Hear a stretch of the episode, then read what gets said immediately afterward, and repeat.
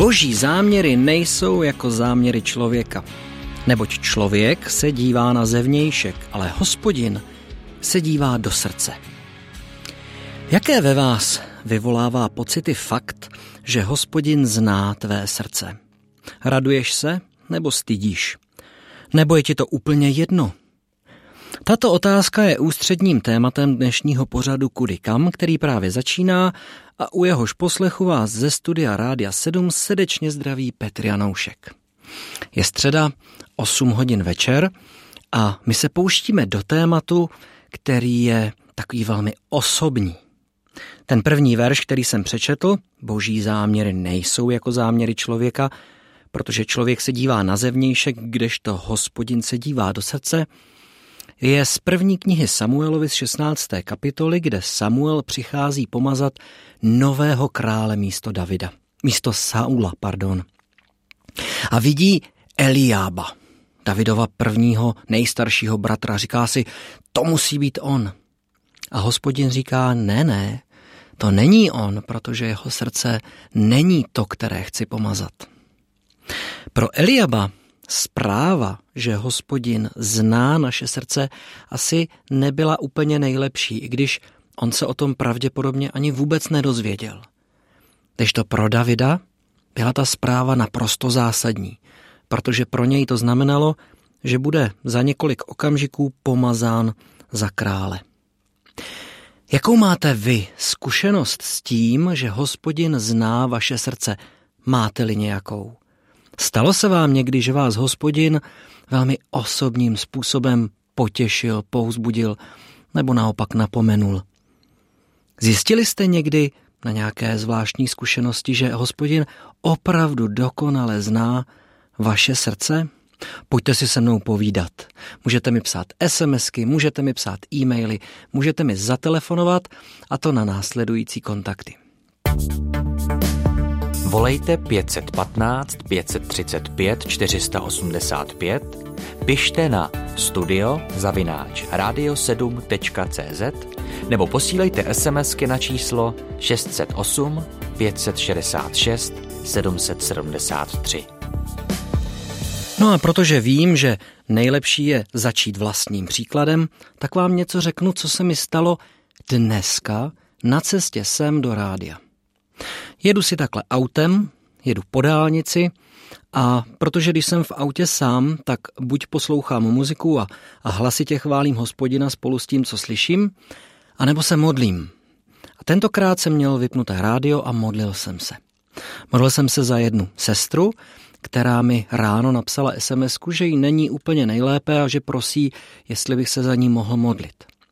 Modlil jsem se hned ráno, ale potom dnes, když jsem vyrazil tím autem a jel jsem do Brna, tak mě to tak přišlo na srdce, že bych se měl znovu modlit. A tak jsem se modlil a volal jsem k Bohu a musím se přiznat, že v autě bývám docela divoký, co se týká modliteb a chval, takže v řvu zvedám ruce k Bohu a myslím si, že člověk, který by projížděl okolo mě v autě a koukal by na mě, by se asi velmi divil. Nicméně chvíli jsem se modlil, předkládal jsem celou záležitost Bohu, no a po nějaké chvíli jsem cítil, že to je v pořádku a že můžu hospodina chválit a radovat se a děkovat mu za všechno, co dobrého pro nás dělá. A tak jsem si začal zpívat. Mám několik takových úderných písniček, které si zpívám, když jsem v autě sám. A najednou, po asi deseti minutách, mi zapípal mobil, SMSka.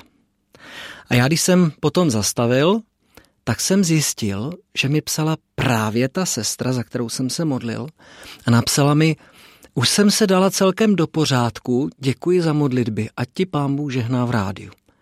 A musím vám říct, že mi to udělalo tak obrovskou radost, že jsem se modlil a deset minut potom, co jsem skončil a děkoval jsem Bohu za to, jak to všechno dobře udělal, mně najednou přijde potvrzení toho, že pán Bůh skutečně zasáhl, že pán Bůh skutečně posílil, možná i uzdravil.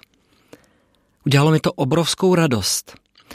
A udělalo mi to obrovskou radost nejenom proto, že pán Bůh vyslýchá modlitby, ale udělalo mi to obrovskou radost, protože jsem věděl, že o tom dneska tady s váma budu mluvit a můžu klidně říct, hospodin zná moje srdce a on ví, jak mě potěšit. A to je přece skvělá zpráva. Já vám přečtu tři žalmy nebo tři verše z různých žalmů, které mluví o našem srdci. V žalmu 94, verše 18 a 19 říkají Řeknuli, ujíždí mi noha, podepře mě tvé milosedenství, hospodine. Když v mém nitru roste neklid, naplní mě útěcha tvá potěšením. Říkáte si, kde je v tomto srdce? No já ho v tom vidím, protože jedině hospodin může vědět a znát, když v mém nitru roste neklid. A on ví, jak do toho srdce vložit útěchu tak, aby byla potěšením. Miluji hospodina a jsem vděčný za to, že zná moje srdce. V žalmu 62 je napsáno jen v Bohu odpočiň duše má. Pouze Bůh naplňuje potřeby naší duše, protože je zná. Hospodin zná naše srdce a proto v něm může spočinout, odpočinout moje duše, moje nitro, můj vnitřní člověk. A v žalmu 4, verš 8, se říká, ty jsi mi, hospodine, vložil do srdce více radosti, než bývá ve dnech hojnosti pšenice a mladého vína. Nevím, jestli jste někdy někdo byli na dožínkách nebo na vinobraní, ale většinou jsou to události velmi radostné, veselé, spousta muziky, pití, jídla. Ale tady je napsáno, ty mi, hospodine, vkládáš do srdce víc radosti, než bývá ve dnech hojnosti pšenice a mladého vína. No protože, hospodine, ty znáš moje srdce. Přesto ale někteří můžeme mít naprosto rozdílné pocity. Možná, že někdo z vás, když bych mu řekl, hospodin zná tvoje srdce, možná by se zastyděl. A řekl by si, no jejda, co tam pán Bůh uvidí v tom srdci, jaký nepořádek tam je, jaké harampádí, jak jsem si to se, svoje srdce zaneřádil. Napadl mě takový obraz. Představte si, že by k vám nečekaně, bez ohlášení, přijela na návštěvu vaše tchýně nebo tchán, nebo oba dohromady. To by byla možná někdy pohroma. Já musím říct, že mám skvělé rodiče, i svoje vlastní, i ze strany mé manželky a Přesto si říkám, že kdyby přijela taková návštěva nečekaně, že bych byl asi velmi, velmi nervózní. A říkal bych se, jejda, jejda, tady to musím uklidit, tohle musím skovat, tamhle to radši uklidit, protože kdo ví, co by to vypůsobilo za poznámku. Ale hospodin zná naše srdce a my můžeme mít tyhle ty pocity, stud, obavu, nervozitu, Stejně tak z toho, že prostě hospodin to srdce zná. Stejně jako když k nám přijede neočekávaně naše tchýně nebo náš tchán na návštěvu. Protože prostě to srdce uklízet si v srdci, to chce každodenní úsilí, každodenní trénink. A přiznejme si, ne každý ho asi děláme. Takže pojďme si teď poslechnout jednu písničku a hned po ní se pustíme do jednoho velmi praktického příběhu, který nám ukáže to, že Pán Bůh zná naše srdce a že to je dobrá zpráva. Posloucháte pořad Kudy kam dnes na téma Hospodin zná tvé srdce. Můžete mi zatelefonovat na číslo 515 400, 535 485 nebo poslat sms na číslo 608 566 773 anebo poslat e-mail studiozavináč radio7.cz. Je to už nějaká doba, kdy jsem si četl Matoušovo evangelium a protože v poslední době, asi v posledních dvou, možná už skoro třech měsících, se snažím číst boží slovo trochu jinak, než jsem ho vždycky čítával A jinak to znamená, že, se, že ho čtu jednak s modlitbou, to znamená, že vždycky předtím, než začnu číst, tak se modlím, aby mi Pán Bůh otevřel oči i srdce, abych mohl vidět a přijmout věci, které pro mě má. A druhá věc, že si všechny ty věci, které potom uvidím, píšu. A takhle jsem jednou otevřel Matoušovo evangelium a byl jsem už v nějaké šesté, sedmé kapitole, když v tom ke mně promluvil pán Bůh a říká, vrať se do čtvrté kapitoly. A protože nechci se s Bohem hádat ani diskutovat, tak jsem se vrátil do čtvrté kapitoly a znova jsem si ji celou přečetl. A nic. A říkám, bože, někde tady pro mě něco máš, ale já to nevidím. Tak jsem si ji přečetl ještě jednou. Zase nic. Tak jsem tu Bibli zavřel a modlil jsem se. Říkám, bože, ty máš pro mě skovaný poklad. Já to tuším, já to vím, ale nějak ho nemůžu najít. Ale budu ho hledat tak dlouho, dokud ho nenajdu. A přečet jsem si to po třetí. V tu chvíli mě utkvěla na očích jedna pasáž, kratičká pasáž, je to jenom několik veršů ze čtvrté kapitoly, já vám je v zápětí přečtu, ale ještě pořád jsem nevěděl, co mi chce pán Bůh říct, ale už jsem věděl, kde mám kopat. Přečtu vám z Matoušova Evangelia ze čtvrté kapitoly od 18. verše. Jednou se procházel, myšleno Ježíš, podél Galilejského jezera a uviděl dva bratry, jak házejí síť do vody. Byli to rybáři, Šimon, později zvaný Petr, a jeho bratr Ondřej. Řekl jim, pojďte za mnou a udělám z vás rybáře lidí. Oni hned opustili sítě a šli za ním. Poodešel dál a uviděl jiné dva bratry, Jakuba Zebedeova a jeho bratra Jana, jak na lodi se svým otcem Zebedem spravují sítě. Zavolal je a oni hned opustili loď i svého otce a šli za ním. Já jsem v tu chvíli věděl, že to je to písmo, které pán Bůh chce otevřít, že tady je zakopaný poklad a ještě jsem ho pořád neviděl. A tak jsem si tu pasáž četl znovu a znovu a znovu. A modlil jsem se a říkal jsem, bože, ukaž mi to. Co tady pro mě máš připraveného? A pak jsem to uviděl. Pak jsem začal vnímat, co ke mně pán Bůh mluví. A bylo to nádherné. Bylo to jako drahokam, který najednou člověk vytáhne z bahna, očistí ho a on se krásně leskne. Ten poklad pro mě spočíval v tom, že mi pán Bůh ukázal, jak osobitě, jak individuálně přistupuje k různým lidem různým způsobem. Je tady Petr spolu se svým bratrem Ondřejem a je tady Jan spolu se svým bratrem Jakubem. Já teď budu mluvit hlavně o Petrovi a Janovi.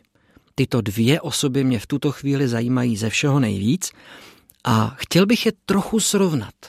A půjde mi o to vám ukázat, že Petr i Jan byli oba dva ale naprosto rozdílné osoby.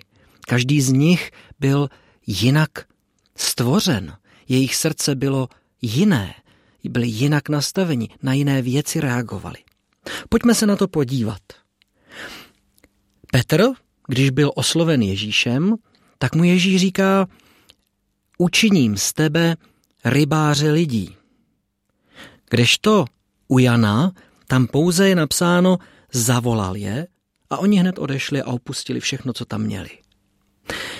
Jan spravoval sítě se svým otcem a se svým bratrem. Petr vrhal sítě do moře. To jsou takové rozdíly, jsou to takové malé detaily, které ovšem tvoří dohromady velmi zajímavou mozaiku. Petr vrhal sítě do moře. Petr byl ještě pořád v akci. Jan, ten už spravoval sítě se svým otcem a se svým bratrem. Možná by se dalo říct, že to byla nějaká firma rybářství, Zebedeus, otec a synové, kdežto Petr tam byl pouze se svým bratrem Ondřejem a ještě stále lovili ryby. I přesto, že už jiní rybáři spravovali sítě. Pravděpodobně už se dávno rozednilo, pravděpodobně už bylo světlo, ale oni stále ještě házeli sítě do vody a rybařili. Je tam napsáno, že Petr zanechal co? Zanechal sítě plné ryb, kdežto Jan opustil co? Opustil loď a svého otce. Už tady můžeme jasně vidět, že Petr byl člověk plný aktivity, plný akce. Byl to člověk, který byl zaměřený na víru, na skutky, na, nějakou, na nějaké drama. Byl to člověk, který do všeho šel po hlavě. Kdežto Jan byl člověk, který byl zaměřený na vztahy. Byl to člověk, který byl velmi hluboký. Byl to člověk, pro kterého vztahy znamenaly mnohem víc než výsledek, než nějaká aktivita, akce. Jan byl člověk, který byl zaměřený na vztah, kdežto Petr byl člověk, který byl zaměřený na akci. Zkusme se podívat, jestli najdeme nějaké údaje, informace o Petrových vztazích nebo Janových aktivitách. To znamená o věcech, které jsou jakoby uh, ne úplně ten jejich šálek kávy.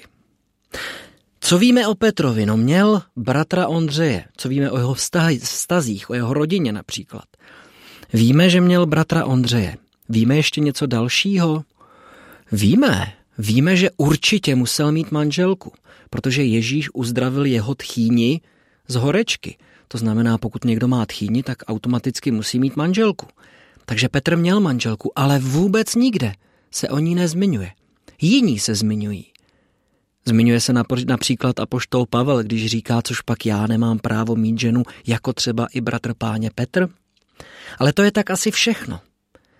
Víme, že Petr, že Petr měl otce, který se jmenoval v některých překladech Jan, v některých překladech Jonáš. Ale odkud to víme? To je zajímavá informace. Víte, kdo nám to říká? Říká nám to Jan. Jan, který byl zaměřený na vztahy, tak uvádí, že to byl Šimon, syn Janův. Je to v té 21. kapitole Janova Evangelia, kde on říká, Šimone, synu Janův, miluješ mě? Třikrát po sobě se ho to ptá. Co víme, nebo k Petrově vztahům ještě. Je tam ještě něco, co bychom mohli o Petrových vztazích a rodině říct? Skoro bych řekl, že ne, protože on o nich vůbec nikde nemluví, vůbec nikde nezmiňuje svoji manželku, ani tchýni, ani svého otce, nic.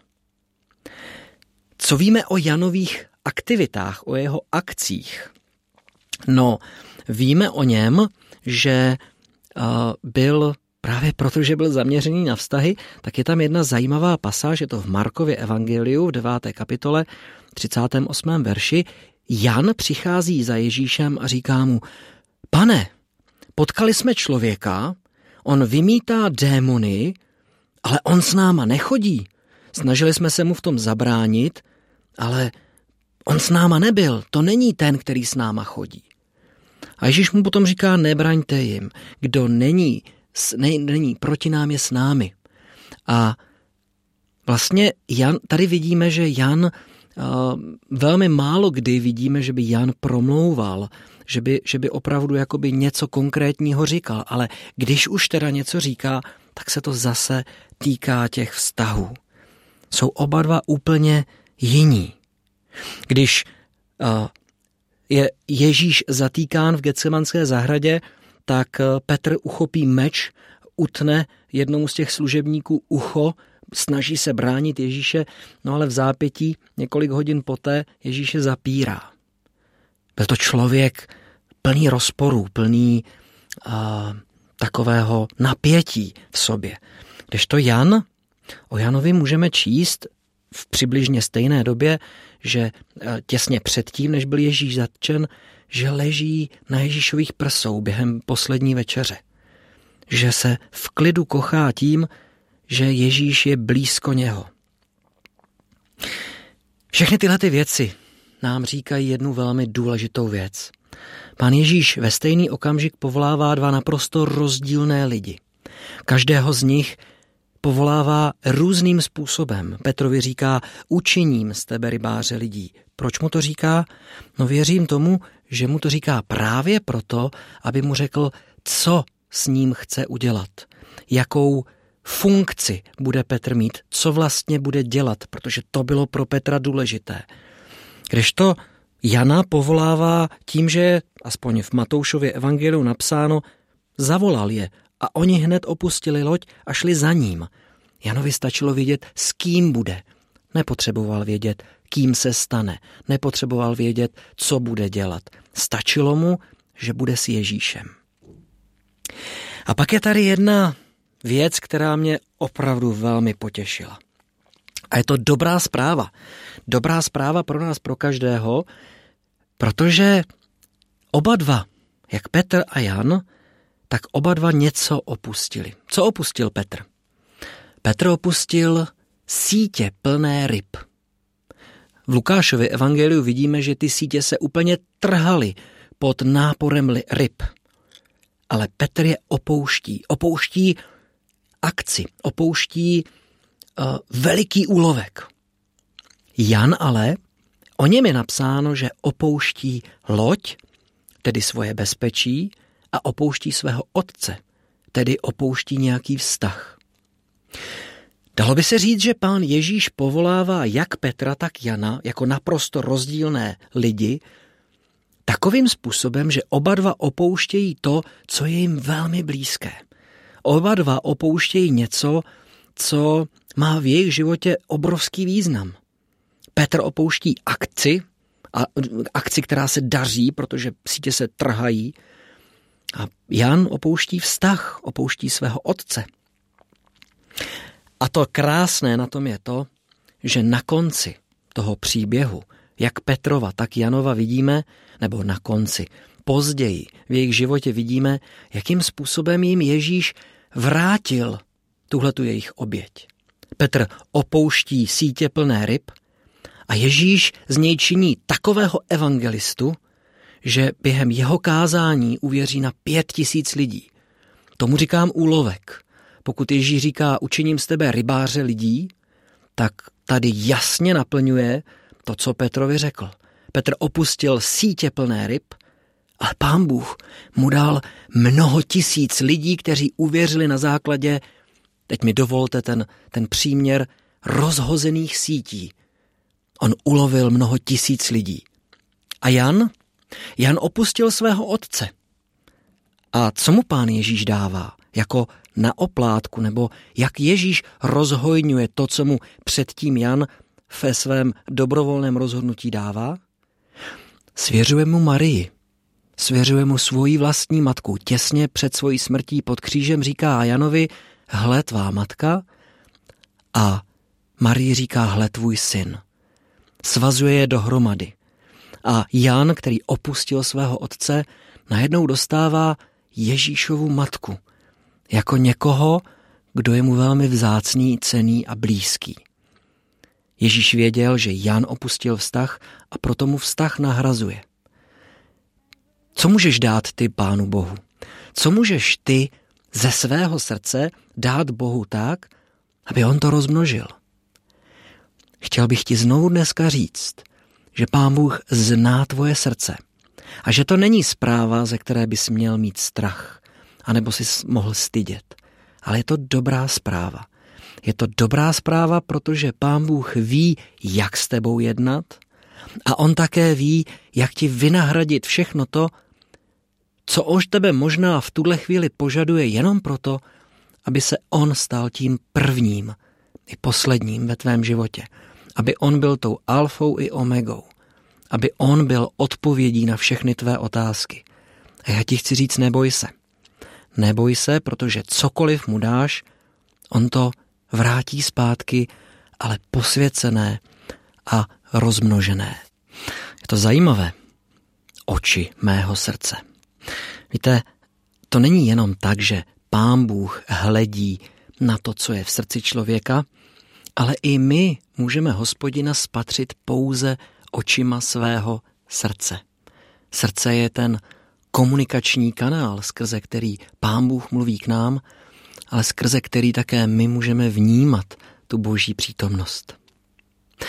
Povídáme si dnes v pořadu Kudy kam na téma Hospodin zná tvé srdce, máš z toho strach, anebo radost.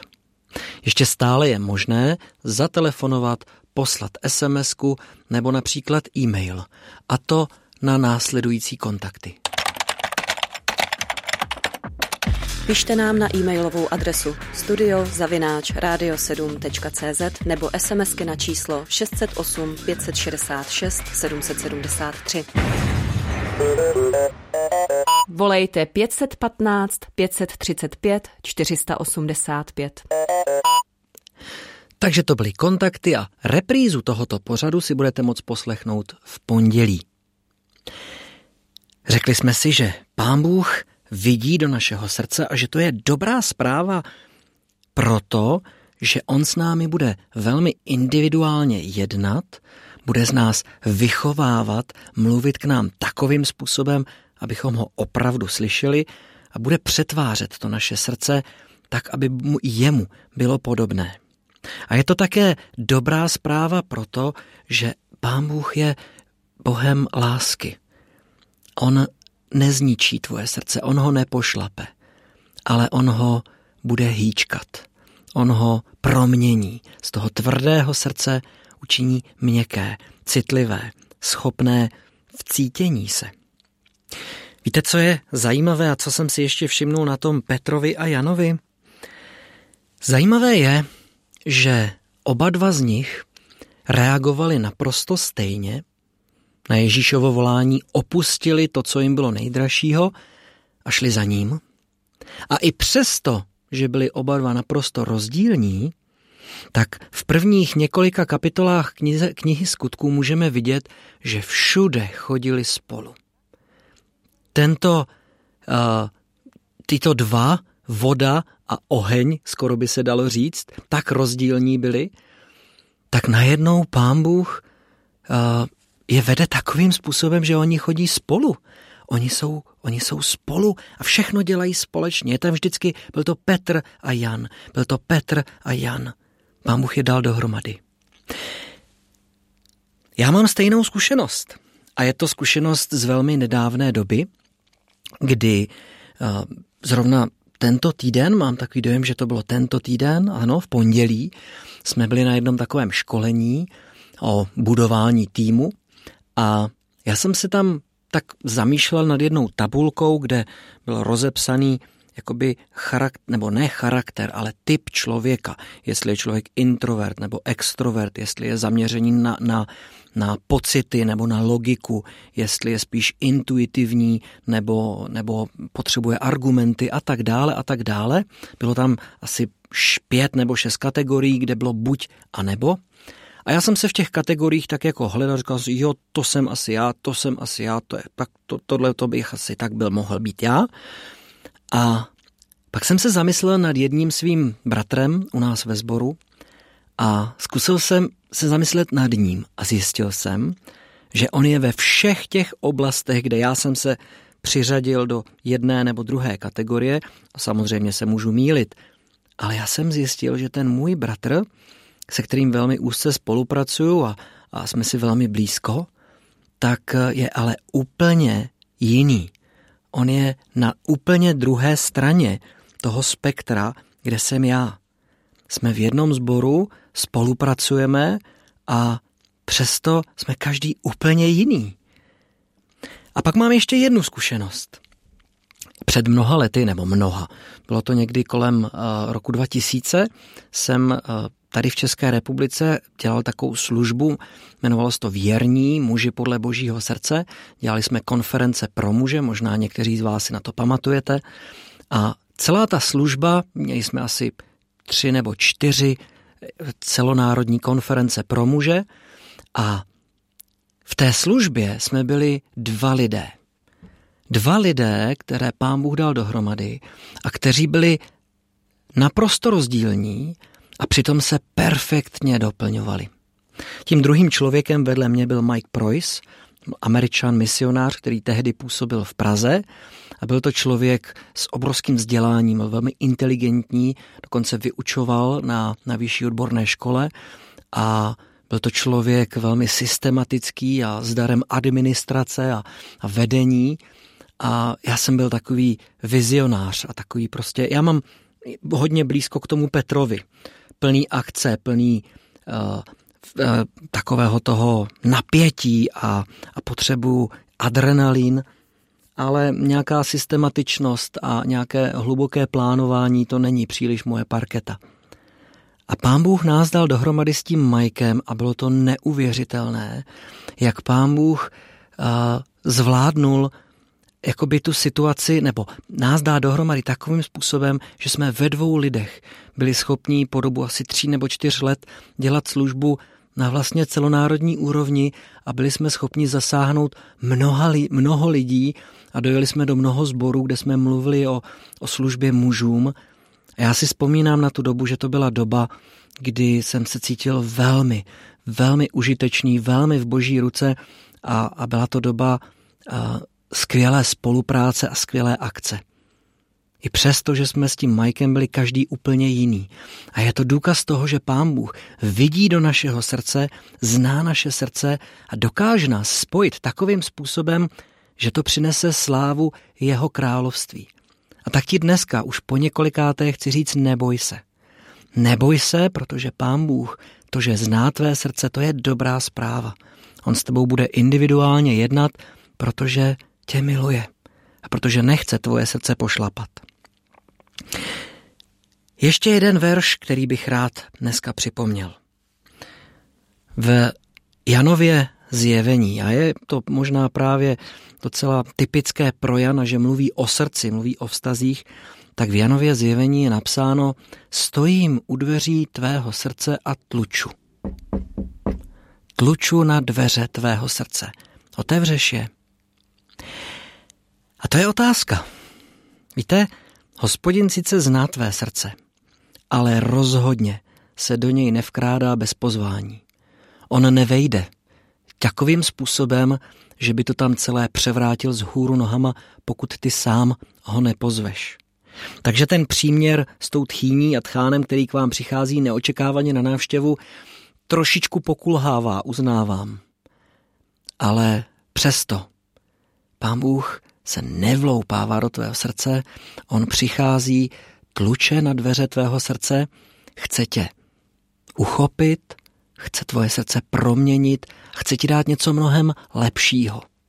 A tak jestli si mu ještě srdce neotevřel, tak máš příležitost. Máš příležitost otevřít srdce někomu, kdo ho zná, kdo ho stvořil. Napadá mě ještě jeden takový příměr. Před 17 lety jsem začal pracovat v armádě spásy jako pečovatel pro alkoholiky. A tehdy jsem velmi přemýšlel o tom, jestli vůbec člověk může č- uh, alkoholika nějakým způsobem vyléčit. Jestli existuje způsob, lidský způsob, jak se zbavit závislosti bez toho, aniž by do toho jakýmkoliv způsobem zasahoval Bůh. Moje úvahy směřovaly tímto způsobem. Víte, pokud bych byl geolog a studoval bych kameny, horniny, tak eh, je to sice těžké, ale proveditelné. Já totiž můžu výjít do přírody, můžu ten uh, šutr promiňte mi ten výraz, studovat v jeho přirozeném prostředí, ale také si ho můžu vzít do laboratoře, tam ho rozřezat, proskoumat, podrobit analýze a zjistím o něm téměř úplně všechno. No, je to totiž o tom, že někdo živý, inteligentní, zkoumá něco neživého, něco, co nemá duši. Pak eh, se můžeme posunout trošku výš. Byl bych-li, pokud bych byl biolog a studoval rostliny nebo třeba i zvířata. Tak moje práce v tuto chvíli je o dost stížena, ale přesto. Přesto jsem schopen spoustu věcí o té přírodě, o, o rostlinách, o zvířatech zjistit z pozorování, z zjišťování různých věcí, které prostě jakožto člověk, inteligentní člověk, člověk, který má spoustu různých nástrojů, může zjistit. Ale jak je to v interakci člověk versus člověk? Myslíte si, že je možné, abych poznal srdce druhého člověka takovým způsobem, abych dokázal přesně říct, co v něm je, co v něm je rozbitého a navíc, jak to opravit, jak to vyléčit. Víte, o tom se pokouší mnoho a mnoho různých filozofů a psychologů a terapeutů, ale já jsem přesvědčený o tom, že pokud nebudu chtít vás do toho srdce pustit, tak vás tam nepustím. Možná se mnou někteří nebudete souhlasit, ale i přesto, že by se mi někdo vloupal do mého srdce jakýmkoliv způsobem, tak eh, nemá nástroje, který by mi, který by, kterými by to srdce mohl opravit. To může udělat jedině ten, který to srdce stvořil. Může to udělat ten, který je výš, který je nad námi, který to srdce zná. Tvoje srdce může uzdravit Pán Bůh takovým způsobem, že ho budeš mít opravdu zdravé. Když jsem přemýšlel nad těmi alkoholiky, a ono se to vlastně vztahuje na všechny závislosti, jakékoliv závislosti, tak eh, je veliký rozdíl mezi tím, když budete abstinující alkoholik, anebo vyléčený alkoholik. To jsou dva rozdílné pojmy nebo dva, dva rozdílné stavy člověka. Abstinující alkoholik je člověk, který mnoho let nepije, ale kdykoliv prochází okolo hospody, tak se musí držet zábradlí, aby do ní nevles a něco si nedal. Musí se neustále držet, musí se neustále hlídat, aby se nenapil. Musí neustále odolávat tomu tlaku okolí. Někomu to funguje, někdo má silnou vůli a dokáže to a já to v žádném případě neschazuju ani to nějakým způsobem nezhodne, neznehodnocuju. Nic takového.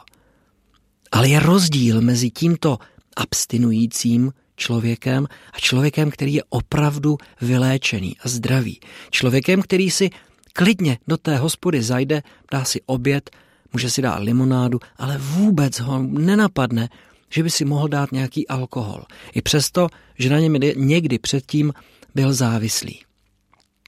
Kde beru tu jistotu? No, beru ji v božím slově.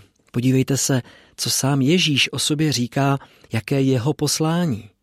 On říká, pomazal mě hospodin, abych zlámal okovy a vyvedl vězněné na svobodu. Já věřím tomu, že když pán Bůh, jakožto veliký znalec mého srdce, zlomí okovy závislosti v mém srdci, tak potom budou opravdu zlomené a já budu úplně svobodný. Je rozdíl naučit se chodit rádoby svobodně s okovy na nohou a rukou a chodit opravdu svobodně, bez, bez jakýchkoliv okovů, se svobodným, radostným, proměněným srdcem. Ještě jednou vám všem přeji dobrý večer při poslechu pořadu Kudy kam z Rádia 7, kde vás srdečně zdraví Petr Janoušek. Povídáme si na téma Hospodin zná tvé srdce a to je dobrá zpráva.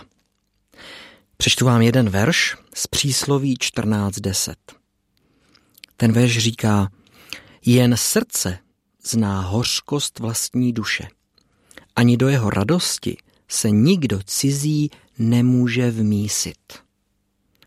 To je zajímavý verš. Já ho mám napsaný ve svém bloku, v tom svém eh, čtenářském deníku, který si vedu, a mám u něj napsanou otázku, je vůbec možná empatie?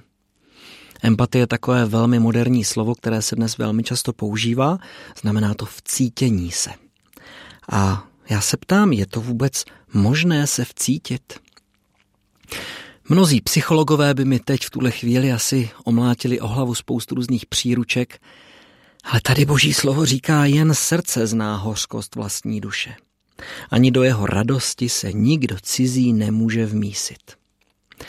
Víte, já jsem prošel a, takovým výcvikem a, lidí, kteří se snaží nebo chtějí pomáhat při různých katastrofách, při neštěstích, ať už jsou to povodně, ať už jsou to požáry, můžou to být nehody, může to být cokoliv takového.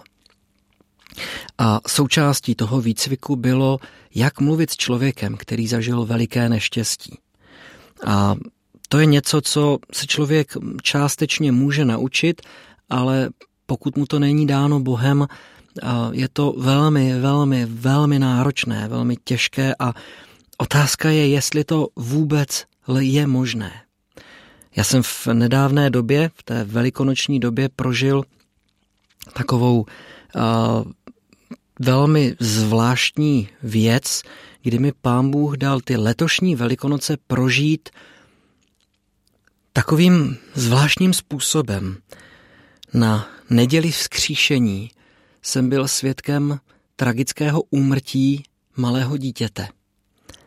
A v pátek, ne velký pátek, ale týden potom, po neděli vzkříšení, na pohřbu toho malého dítěte jsem byl svědkem nového narození, znovu zrození člověka. Takže hospodin mi letošní velikonoce dal prožít i se smrtí, i se vzkříšením.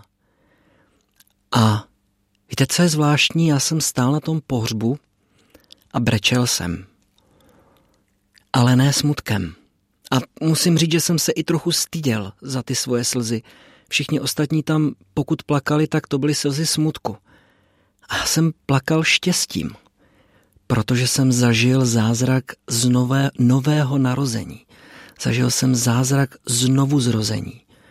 A to byla pro mě tak obrovská radost, že možná kdyby v té chvíli ke mně přišel nějaký psycholog a začal se, chtěl se vcítit do mé situace a viděl by slzy v mých očích a je to na pohřbu malého dítěte, možná by měl pro mě konejšivá slova, nebo, nebo by mě třeba jenom vzal okolo ramen, nevím. Ale já jsem v té chvíli paradoxně prožíval neuvěřitelnou radost. Jednak jsem věděl, věřím tomu tak, že to dítě je s Bohem, že je mu mnohem lépe. A na druhou stranu jsem věděl, že se v té chvíli, jen několik málo okamžiků předtím, než ten pohřeb začal, narodil úplně nový život. Byl to velmi zvláštní prožitek. A já jsem Bohu za to velmi vděčný, protože to je něco, co si budu velmi dlouho pamatovat. A je to něco, co pán Bůh vril do mého srdce. Pán Bůh zná moje srdce, ví, co potřebuju a ví, po čem moje srdce touží. Jednak mu své srdce často vylévám a říkám mu, po čem toužím a co toužím vidět, spatřit a slyšet. Ale nejenom to, že on to ví, ale on mě miluje a tak mi to také dává poznávat.